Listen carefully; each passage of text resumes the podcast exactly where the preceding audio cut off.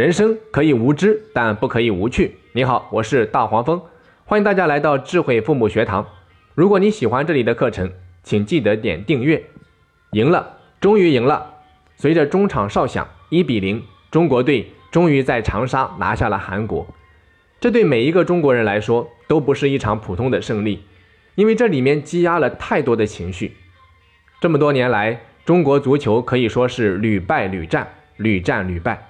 让每一个中国人都好心痛，发誓不看，但又想看。这场胜利啊，就像夜空里面划过的一道闪电，让球迷们重新看到了希望。而更让人们解气的是，战胜的对手又刚好是最近因为部署萨德而让中国人窝了一肚子火的韩国。按理说，体育竞技无国界，输赢都应该报以平常心。可是没办法，此时非彼时。这就像是居家过日子，邻居都已经在你家门口摆上了机枪大炮，炮口对的刚好是你家房子，你没有理由再沉默。人活的就是一口气，所以在这一刻，作为一名中国人，你必须选择中国，而且只能选择中国。这表明的是，作为一名中国人的基本立场是不可动摇的。那在坚持这个立场不动摇的前提下，大黄蜂想要呼吁的是。我们应该理性爱国，尤其是在拿着这件事情引导孩子的时候。其实啊，在这场比赛还没有开始之前，中韩两国的球迷和国民之间的对骂就已经开始了。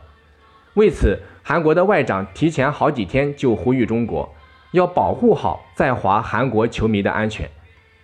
韩国的各大媒体上啊，也报道了不少韩国球迷的一些不友好的评论，比如有人这样说。在这种环境下输给中国的话，真的是要暴动了。中国输了，是不是要给韩国更多的报复啊？中国佬根本不是对手，垃圾中国联赛只会砸钱买外援。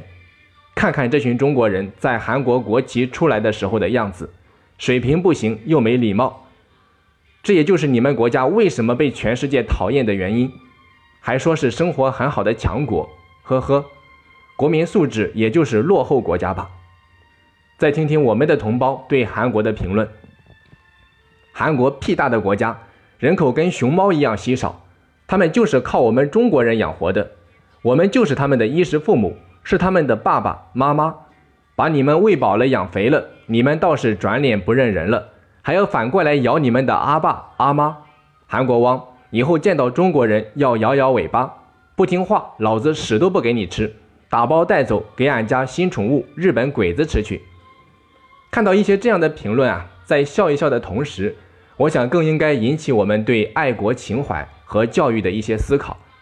因为当我们的孩子看到这样的一些评论的时候，非但不能够帮助他们树立起正确的爱国主义价值观，反而很容易引导他们走向极端。吃不到葡萄就说葡萄酸，有时确实能够起到自我安慰的效果，可更多的还是会因为对对方的一些偏见。而让自己错失了一些了解对方优点和自我成长的机会，这让我想起了一位已经移民德国的华侨妈妈的分享。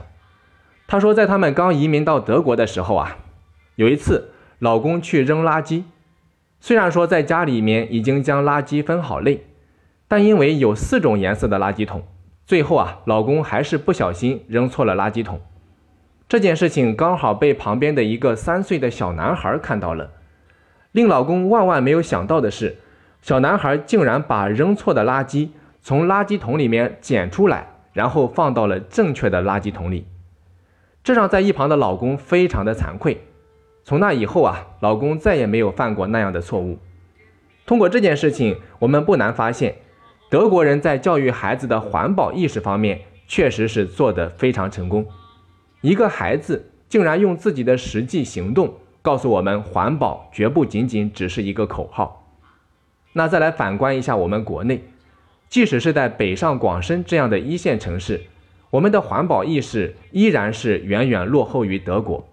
当然，这样讲并不是长他人志气，灭自己威风啊。清朝的思想家、政治家魏源曾经在《海国图志》一书中写道：“师夷长技以制夷。”什么意思呢？简单的理解。就是向洋人学习先进的军事技术，用于抵抗洋人的侵略。所以啊，作为父母，与其教孩子拉开阵势与对方唇枪舌战，倒不如教孩子客观地看待对方、了解对方、学习对方，进而超越对方。在这种情况下，父母的以身作则啊，就变得非常重要了。比如说，在公众场合，我们要注意自己的言行举止，规范好自己在日常生活中的一些行为细节。过马路坚决不闯红灯，不在公众场合吸烟和大声喧哗，不随地吐痰和丢垃圾。办事的时候注意先来后到，自觉排队等等。你可千万不要小看了这些细节的影响力。你可能在间接地影响着整个家族未来三代的素质和修养。其实，让一个家族兴旺不衰的秘诀，一定是家族文化的传承，而非物质或者说其他的外在。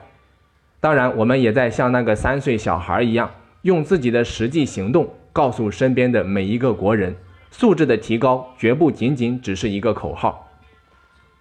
那如果条件允许，大黄蜂还建议大家带着自己的孩子。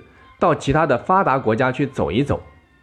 当我看到我的一个学生在他的日志里面写到他去日本旅游之后的感受时啊，让我非常的有感触。他说，在去日本之前，对日本的了解都是停留在道听途说，从小听了很多对日本人的负面评价，所以我对日本人的印象特别差。等我去到日本时，看到他们干干净净的马路以及良好的社会秩序的时候，我被他们的高素质给深深的震撼到了，原来他也他们也有那么优秀的一面，看来他们的发达并不是没有原因的。这让我想起了一句话：读万卷书不如行万里路。走出去，世界就在孩子的眼前；走不出去，眼前就是孩子的世界。所以啊，孩子是什么样的人，是由他所见到的人和他所看到的世界决定的。最后，读一段在《天天快报》上一篇关于中韩足球赛事的文章上面看到的一段话。一位要去长沙现场看球赛的韩国友人，默默地掏出手机，打开某 APP 给我们看。他买了一件很符合中国人审美的大红 T 恤衫，上面写着三个硕大的中国字：“反萨德”。所以啊，每一个国度都需要正确爱国的人。好的，本期课程就到这里。如果你喜欢大黄蜂的课程，欢迎到喜马拉雅平台搜索“智慧父母学堂”，或者到荔枝 FM 搜索 FM 幺二八八九七零进行免费订阅。为什么要订阅呢？订阅的好处就是让你可以随时随地收听我的最新课程。好的，我们今天的课程就到这里，我们下期再见。